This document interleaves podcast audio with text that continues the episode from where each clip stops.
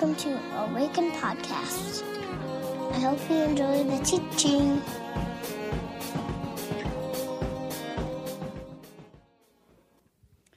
Every year during the season of Advent at Awaken, we invite an artist and a writer to contribute something to our service on Sundays.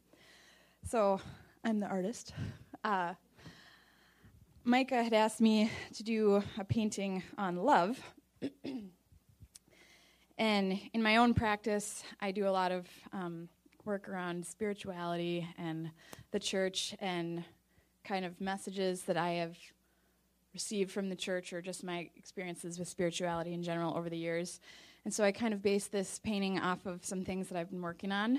And I think a lot of us, um, just in relationships, loving relationships, whether they're romantic or family or whatever, most of us are pretty familiar with heartbreak as well. Um, sometimes those things seem to go hand in hand. And that was a lot of what I was working through at the time that Micah asked me to do this. And so my painting, I started out, I have these large six by four foot paintings that I'm doing where it's just me repeating phrases over and over and over um, that are phrases taken from scripture, but that reflect what I have been made to feel about scripture or been told things about myself or things that I feel. Um, and so the first thing that I put on this painting was the phrase, I am forced to restore what I did not steal. I think a lot of us have in those relationships those moments where we kind of feel that way. And so I put that on there and was just writing it over and over, kind of like a meditative thing that we just dwell on, and that feeling that I've just carried with me for a long time. And then I washed over it. And then the next thing that I wrote in this other painting that I was working on is the phrase, They beat me, they bruised me, they took away my veil. And I think a lot more of us can relate to that maybe than we let on sometimes. Uh, and so that was the next thing that I just wrote over and over because, like I said, these are things that I, for a long time in my life, have just held with me, things that have hurt me through the church or things that I've learned and just carry those things with me for a really long time. And when I was asked to do something on love, I couldn't think of anything. I was like, how do you paint love? And so I started by painting heartbreak and things that I've gone through that have just broken me.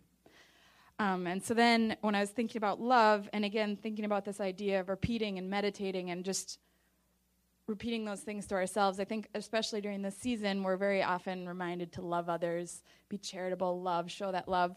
But I think sometimes we forget to show that same love to ourselves, and we're very critical and harsh and could always be better or more. And when I was thinking about love, I just thought, just kind of came to my head, the Word became flesh and dwelt among us. And when I thought about that and what that really meant, you know, the Word was with God and the Word was God and all of these things, and then all of a sudden the Word becomes flesh and dwelt among us. To me, that hit me in a very new way that the God of the universe, the God who is entitled to all things, made all things, chose to kind of not become less God, but surrender this aspect to become human and become something that we are to show how much he loved us and to be able to form a way for us to have relationship with him just kind of blew me away that the god who is everything would choose to become something so simple as a person just out of love.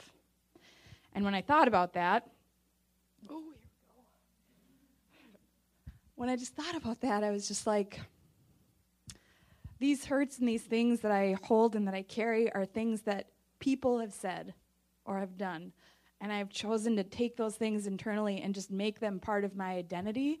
But I, when I think about love, the word became flesh before any of those people spoke in my life. And God showed this tremendous act of love before I was even here.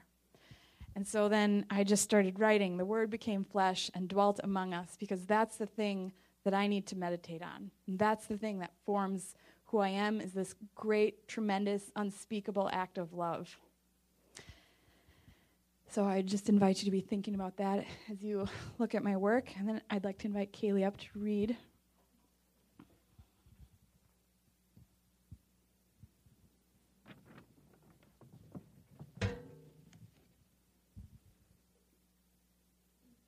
I carry your blood pumping machine. Yes, bleak and sputtering, but still working. This piece here, this chamber, stale from misuse or no use or both, was meant to be filled with breath, with literature, with irises absorbing bright constellations, with a fingertip drawing circles onto the back of your hand. Yours echoes. So here is your steady tribute of sun against a rose window and the wonder you seek. I carry your heart. The chasm is only a memory. Awaken. I invite you to consider the arrival of love.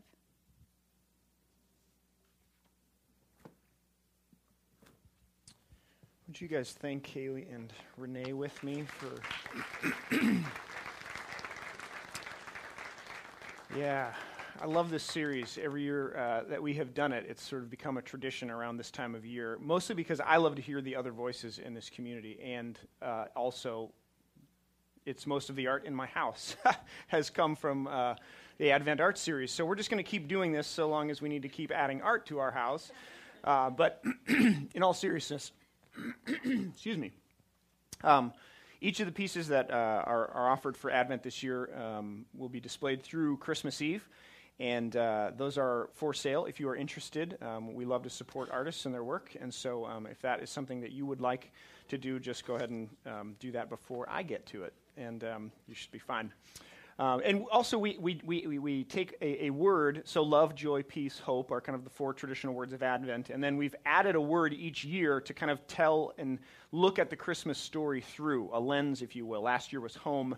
And this year, the word for Christmas Eve is beginnings, uh, which I have been thinking about for a very long time. I'm, I'm excited about that. So, um, I want to begin this morning uh, because, uh, you know, writing sermons on love is really easy.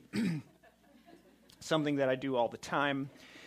Uh, you know, love is this gigantic, it's, it's quite possibly the largest idea known to humans. And so to boil it down into a few short ideas or thoughts is sort of a, a, a large task. Uh, I, have tried to do that. Um, I want to begin uh, in Advent, and a good friend of mine, Steve, is writing a book, and he wrote this about Advent, and I figured I would just read this because um, he could say it. He said it better than I could. So, he says this: I'm writing this chapter as Advent has just begun, the time when people all over the world light candles and wait in the dark for hope to come.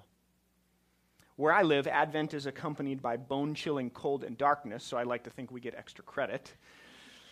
But hundreds of years ago, an annual rhythm was created for the church to remember who they are in the story of God. So that when we get lost, we have a compass to find our way back home. The church calendar begins with Advent, a season of waiting for the arrival of hope and light. Advent means arrival, and on Christmas Day we celebrate that arrival. It's a beginning, it's a bright and hopeful one after long years of waiting. But for four long weeks in Advent, we wait. I love that the people of God begin their year not with celebration, but waiting and hoping and longing, because this is how we spend most of our lives. Lately, the story of God seems to be taken, uh, seems to have been taken hostage by hucksters who want you to believe that it's only fullness and only light that should characterize the people of God. As if they're selling a pop tune with power chords and a great hook, all light all the time, but it's overproduced, and we cringe when we hear the auto tuning. It's full without being empty. It's light without darkness. And so during Advent, we light candles because we wait in darkness. And there's something striking about a dark room lit simply by a flickering candle. The interplay of light and dark is a song played in a minor key, full of mystery with only vague hints of hope. It's empty and it's full. So we begin Advent, this season in the church calendar, which is a way for us to remember and not forget, or when we get lost, to come back to a place of space and time that we mark uh, specially. So, love, um, you know, the, the source of our life's greatest pain and hurt comes from relationships, and the source of our life's greatest healing and hope comes from relationships. And of course, relationships is bound and needs love in order for them to be. And so we're shipwrecked on love. We need it, we were created from it, and yet it, it's the worst of all of our pain is wrapped up in this idea of love. C.S. Lewis says this. I've, I've quoted this before, but I think it's, it, it's worth repeating, and I'll shorten it just a bit. He says, There's no safe investment. To love at all is to be vulnerable. Love anything, and your heart will certainly be wrung and possibly be broken. Then he says, The only place outside of heaven where you can be perfectly safe from all the dangers of love is hell. So here we are in this conundrum, this quandary of love and its importance in our lives, and our, in our net, it's, it's, it's necessary for us. It's like the air that we breathe, and yet it's this thing that so many of us have had difficult time with. So today, what I want to do is I want to try to frame this theologically because uh, I think that's important for us to understand a little bit about God and, and love and how that fits together, and then just some real practical thoughts. And you could probably go on for hours and hours and hours on, about love, but I've just thought of three that I'd like to offer to you for your time. And, uh, you know, do the Vikings play today? I don't even know. So maybe, maybe, maybe they do, and you'll be able to watch them. So, um, first, if I would say this, uh, and I would say it maybe this way: the shape of God is love. If you want, to, if you have your Bibles, I'd invite you to turn to 1 John chapter four.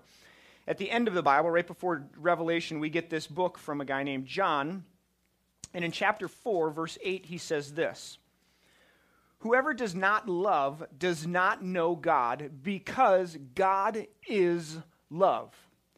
So maybe you could say that the shape of God is love. In the very the essence at the foundational level, the fundamental level of what God is as a being is love itself. Uh, if you've ever read Richard Rohr, he's a, a lovely lovely gentleman. Uh, I think he's a Franciscan priest. He writes this, and I'm pretty sure he's been listening to the Awaken podcast because I think I've said this before. I'm, I guarantee you he's listening in. He says, God is not a noun nearly as much as God is a verb. We've always thought of God as an autonomous, supreme being rather than as being itself, as energy that moves within itself, Father, beyond itself, Christ, and drawing us into itself, the Holy Spirit. He goes on to say that love is where we came from, and love is where we are going. When we live in love, we will not be afraid to die, for we have built a bridge between worlds. And as Paul says, love does not come to an end. Love never fails, 1 Corinthians 13. So if you, if you know anything about God from the scriptures, it says that God is love, the very nature, the very essence, the being that we're talking about when we say, when we utter the word God, this thing that we say is God is love, is what the scripture says. So the shape of God is love. Now, if you flip back to the other end of your Bible in Genesis chapter 1, we find something interesting about humanity which is mind blowing when you really stop to think about it. Genesis 1, verse 26 says, Then God said, Let us make mankind, humankind, in our image, in our likeness, so that they may rule over the fish in the sea, the birds of the sky, over the livestock and all the wild animals, the creatures that move along the ground. There's a, there's a translation of the Hebrew Old Testament called the Septuagint, and in Greek, the word for image is the word icon. So maybe you could say that we are the image bearers or we are the icons of God. What does it mean to say that? That you and I, as human beings, are the image bearers of God. We are the impressions of God's being. So, God, if God is love, as the scripture says, and then God creates humankind out of this image that God is, or this essence that God is, then we are image bearers of God, which means that you and I, fundamentally as humans, are made to give and receive love. And when we don't, or when that doesn't happen, we become less human. If you've ever st- uh, read anything about feral children, I actually have done this, which seems really odd and bizarre. that I do this in my spare time. I read about feral children. But feral children are, are kids, children that are essentially raised by animals or left totally un, uh, they're, they're abandoned. And what scientists have found with feral children is that there are two things that every human being needs in order to actualize, in order to become a self, in order to be human. One is language, the capacity to speak and encode memory in a language, in words, so that it's understandable and transferable among people. So, in order for humans to become humans, we have to have language. But the other thing is, in order for a human to become human, is love, affection. When you withhold or withdraw affection and love from a baby, it's only a matter of time before they become less and less and less human. They revert to animal like behavior, they become less human. So, we are, God is love, and humans are created in the image of God, which means that you and I are made, hardwired in our DNA to give and receive love. And when we don't, we become less and less and less human. Now, what does that mean? What does it mean to love then? Couple of thoughts. One, I would say to love is to sacrifice. To love is to sacrifice. If, if love is anything, it is sacrificial. To love something is to, is to, to desire or put something else before you. Sacrificial.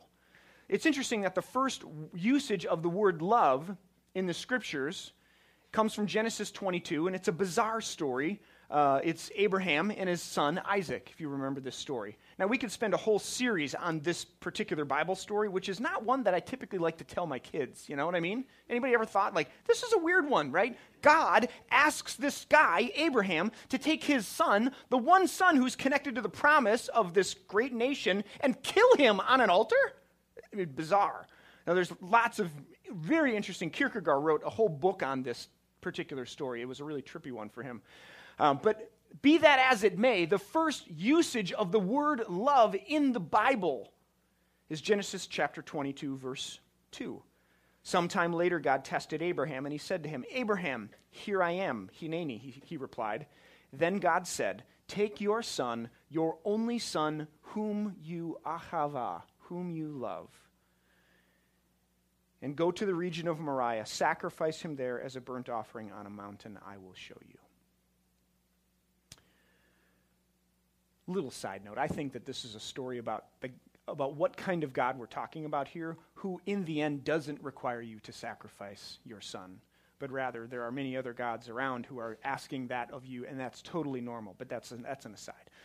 So, God, at least in this particular story, the first usage of the word love is a father who takes his son, whom he ahavas, whom he loves, and sacrifices him for something greater. Love is sacrifice. I was just talking to a woman recently who uh, got married later in life, I think nearly at 50. And she was telling me about this story, and uh, she had every plan to do a PhD and to teach at a college level, and, and this was her track. This was like where she was going. And she had no desire to be connected to uh, a husband, and this was her deal, and that, that was it. And she was really excited about that. And then she met this guy, and love changes everything. And as she tells the story, there was a sacrifice of something that she really, really was looking forward to in order that she might love this one who has had been brought into her life. Love is sacrifice if it's anything. I would also say that to love is to forgive. Love is to forgive. And if, if you, I'm sure that if you've, uh, if you've ever been a part of a relationship, you've learned that forgiveness is going to be a part of it, yes. Uh, I think this is what C.S. Lewis is getting at in The Four Loves, because to love is a dangerous thing because in the end you and i i've met you you've met you've, you've, you've met me we're all fractured and broken and if you get close enough you find that there are pretty rough and sharp edges and we all draw blood it's just unfortunately what we do and so to love or maybe more accurately to love again is to forgive you can't, nobody in their right mind would put themselves out there again and again and again in love without learning how to forgive. It's impossible. And so to love is to experience and to learn how to offer forgiveness to one another. Any parenthood watchers out there? Yes, yes, yes. Parenthood is like, you should watch this show. I don't endorse a lot of TV shows, but this one you should watch it. They just nail this, uh, like on every level, what it means to be part of a family and in marriages and kids and parents. Oh, it's dynamite. I love it. I'm not going to ruin any, I'm not going to you know, crash anything for anybody. I won't give anything up, but I just have to share this one particular moment. Uh, in a, a, couple weeks ago, there's Ju- Joel and Julia are one couple in this family, and Joel is my man crush. I love this guy. he is just awesome. I mean, just like a man's man. I, I was like, you know, the beard. I mean, I'm trying, but his is just fantastic. So there's Joel and there's Julia, and they're having marital issues, and they're separated. And so Julia is talking to mom, Millie and she's you know pouring out her heart and she's like i don't know if i can go back. I don't know because she says i don't know if i can give him another chance because the first time we were really tested and i needed him to be strong he was weak and he walked away. And the mother looks at her and she says oh julia you know what marriage is about don't you? Forgiveness. The whole thing it's like one big long exercise in forgiveness. so, any of you who are looking to get married, good luck. It's going to be a ton of fun, I promise. but isn't that it? She nails it. To love is to forgive. You cannot do one without the other. I would say also, maybe in, in closing, to love is to be unforgiving relenting. There's this great story, again, a little bizarre, but great story in the book of Hosea in the Old Testament, where God asks this prophet Hosea to go and find this woman named Gomer. Any pregnant women out there? I've got a good name for you Gomer. Give that one a go. It's a bummer, but go find Gomer, who is a prostitute, and marry her. Like, take her as your own, covenant yourself to her, marry her, God says to, to Hosea the prophet. And so uh, in chapter 3, verse 1, it says, Go show your love to your wife again, though she is loved by another man and is an adulteress. After she had been married to Hosea, she leaves and, and goes and does what she does. And God says to Hosea, Go and love her again, even after she has left you. In chapter 2, we find Hosea, or excuse me, we find Gomer chasing all of these things that in the end don't satisfy. There's this great uh, line from a, a, song by Derek Webb because I'm so easily satisfied by the call of lovers less wild. Verse 5 of chapter 2 says, I will go after my lovers. She's speaking, who give me my food and my water, my wool and my linen, because that's what you're looking for, right? Wool and linen, and olive oil and my drink. Regardless of what's happened and what she's done, Hosea is asked to be her uh, spouse again, to go and love her again. And it's a bizarre story, except when you start thinking about God's love for us and how it is unrelenting. I have a daughter who uh, many of you know, and uh, recently she got this idea in her head to do a rap at the school talent show. My Caucasian, red haired daughter got an idea to do a rap at the school talent show and got this in her head, and she's like, I'm doing it. We're like, all right, okay. So T Swift, Taylor Swift, shake it off, shake it off, shake it off. You know what I'm talking about. The most recent debate at our house was the new, the new number one. Did you guys know that Taylor Swift is the first woman to ever replace herself as the number one on the Billboard music charts. Just a little known fact. That's free for today. The new song is called um, uh, Blank Space, right? Baby, I've got a blank space. I'll write your name. Does anybody know what she's talking about? What do you, I think it's tattoos. I think you know I've got a blank space. I will write your name. That's that's that's my theory on this one. I've, I'm I'm going public with it. Um, we'll see. And nobody else thinks so, but I think it's tattoos. Okay, Taylor Swift. Shake it off. Back to the story.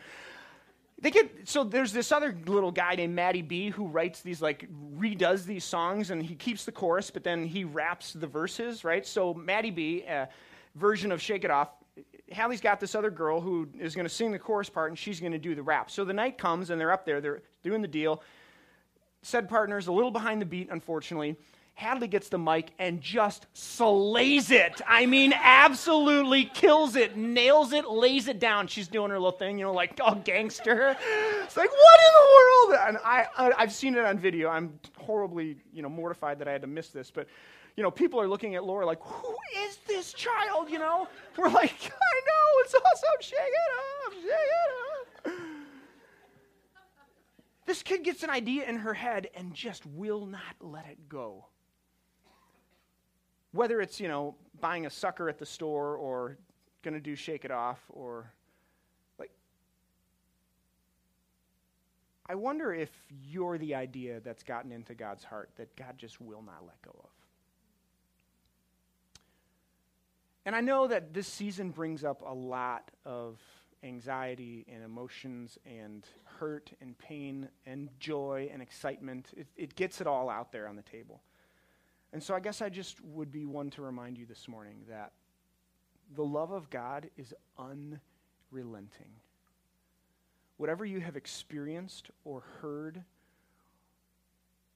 or been told that says otherwise, I want to challenge that respectfully, and I want to offer another possibility that the story of God in the scriptures is of a God who does not stop, who always pursues, who is unrelenting. And so to love is to be unrelenting, it is to not give up, it is to pursue the one who does not deserve to be pursued, which is you, by the way, and me. So this season, as we close and as we begin Advent, we're reminded that God is love, and we as humans are created in the image of this God. To give and, and receive love is to be human. And I think many of us, especially this time of the year, put up small, sometimes large fences around ourselves to protect ourselves for good reason.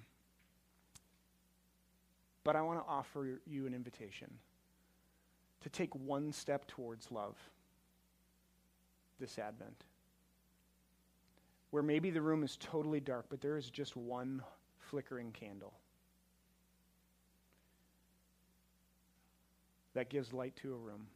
I want to invite you to take one step towards love. Maybe it's a conversation with somebody, maybe it's a family member, maybe it's a coworker, maybe it's some difficult situation you find yourself in. But to take one step towards whatever love looks like in that situation. And I find it fitting that today, as, as we close, it's the last Sunday of the month, which traditionally we celebrate communion on at Awaken, where we take bread and we dip it in a cup. These simple elements that are a picture and a reminder of God's unrelenting love for you and for me, where forgiveness is offered and sacrifice is made for you for me.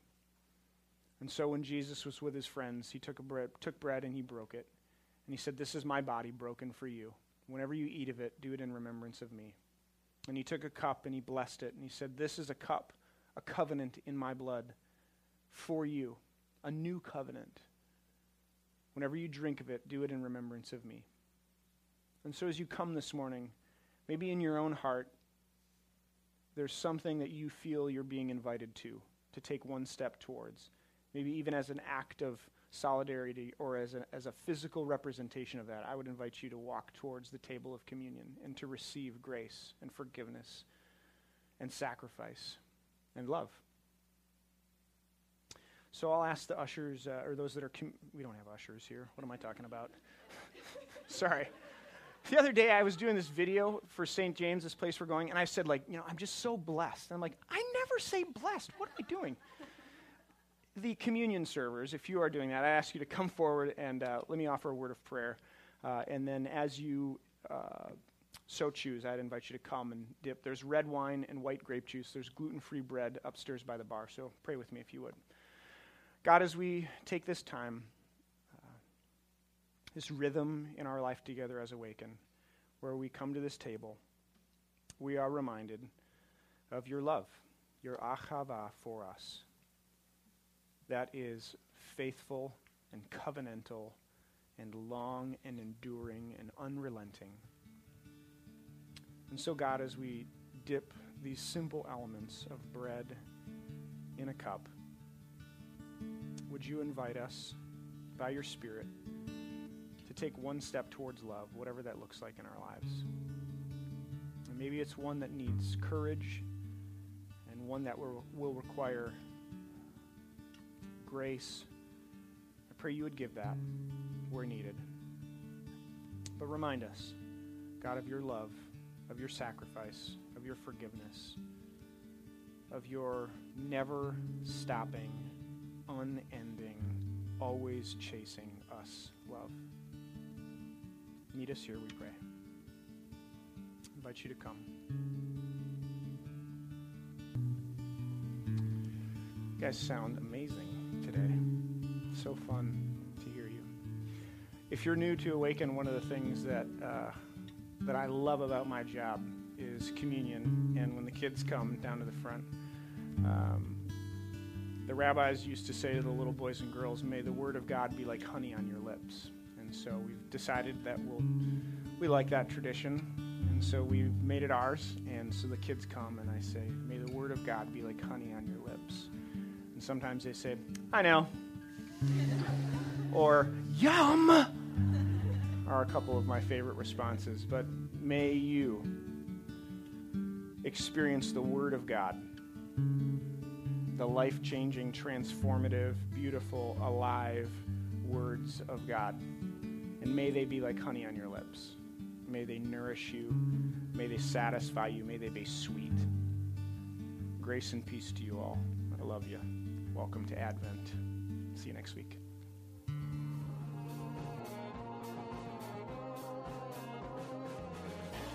Find us online at www.awakencommunity.com or on Facebook at www.facebook.com backslash awaken community. or on Twitter at Awaken Community. See you next time.